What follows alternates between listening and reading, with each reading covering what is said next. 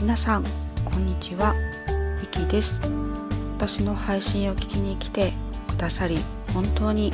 ありがとうございます。えっとラジオ収録ですね。スタンド FM ではまあ去年の11月からちょこちょこ配信しているんですけれどもこちらのレックでは初収録になります。どうぞよろしくお願いいたします。えっと初投稿で何を話そうかなっていうふうに思ってえっと最初自己紹介をしようかなっていうふうに思ったんですけれども私はですねあの質問くんから来る質問がすごく気になっていてあの素敵な質問がねちょこちょこ来るのでちょっとそれについてあのお話ししてみようかなっていうふうに思いました。ちょっとあの台本は特にないのであのまとまりないお話になりますがすいません。よろしくお願いします。えっとですね質問くんからあのいただいた質問ですね。ちょっと今回はあの5月5日に来た質問にちょっと答えてみようと思います。え、ー、と内容はですね人生の悩みの大半は人間関係にまつわることと聞いたことがあります。人と接する時に大事にしていることってありますか？今までの経験や誰かから学んだ秘訣教えてくださいっていう質問でした。で、えっ、ー、と、まちょっといろいろ考えてみて、ま誰かから学んだ秘訣というよりは自分が感じていることなんですけれども人と接する時に大事にしていることはですねえっ、ー、と1番が表情ですね。それと2番目が共感っていうところですかね。そうあの一番大切なのは表情かなっていう風に考えていましてまあ、今はちょっとねなかなかこの状況だと人と直接会うことってなかなか難しいんですけれどもそれでも、ま、生活する中ではね会うこともねあるかとは思うんですけれども今マスクしてるから表情って結構読み取りにくいんですけれども結構うん表情もですね眉と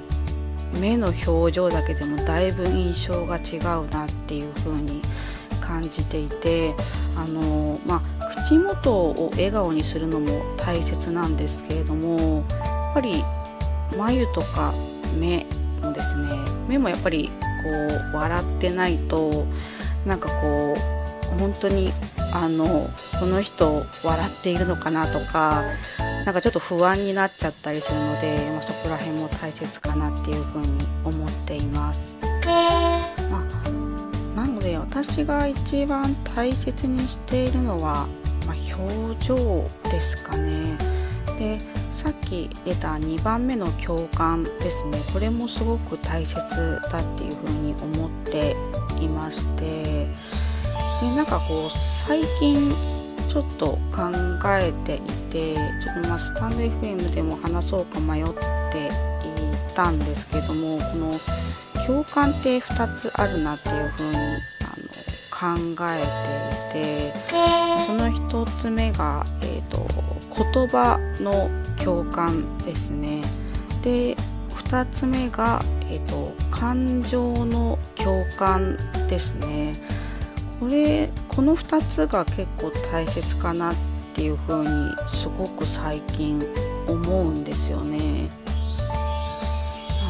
あの誰かとお話しする時にですねもちろんやっぱり会話の内容を理解することってすごく大切ですよね。でさらに感情もあの共感しないとあの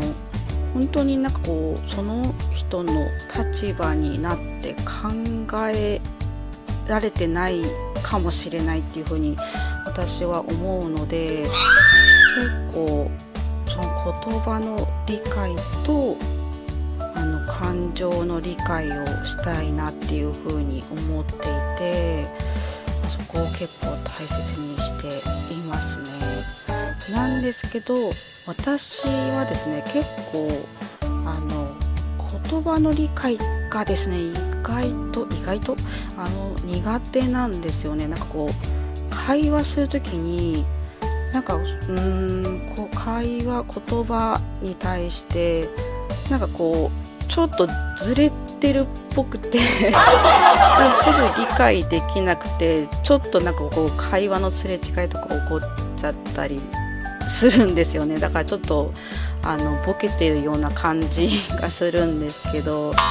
けどなんかこう感情の共感の方がどちらかというと私はあの得意というかできる方なのかなっていうふうに思っています。感情の共感もですねやっぱり喜怒哀楽あるのでぱりその会話している方が楽しいって思ったら私も一緒に楽しいっていう気持ちになったりとか悲しい気持ちだったら私もその人の気持ちになって一緒に悲しいっていう気持ちになったりするっていうことですね。本当にこう相手の立場になってあのすごく一生懸命理解しようとして私はなんか日々なんかこう人と接してる気がしますね。そうなので、えーとま、質問の答えに対してはあの人と接する時に大事にしていることは、えー、と1番が表情と2番は共感っていうことですね。ちょっとまとまりのない会話になってしまったんですけど会話っていうかお話になってしまったんですけども以上ですね今回はあの質問くんからのあのお手紙にちょっと回答してみました。最後までお話を聞いてくださり本当にありがとうございます。皆様今日も素敵な一日をお過ごしください。また配信するかどうかはちょっとわからないんですけれども配信した際にはまた聞きに来ていただけるとすごく嬉しく思います。ではありがとうございました。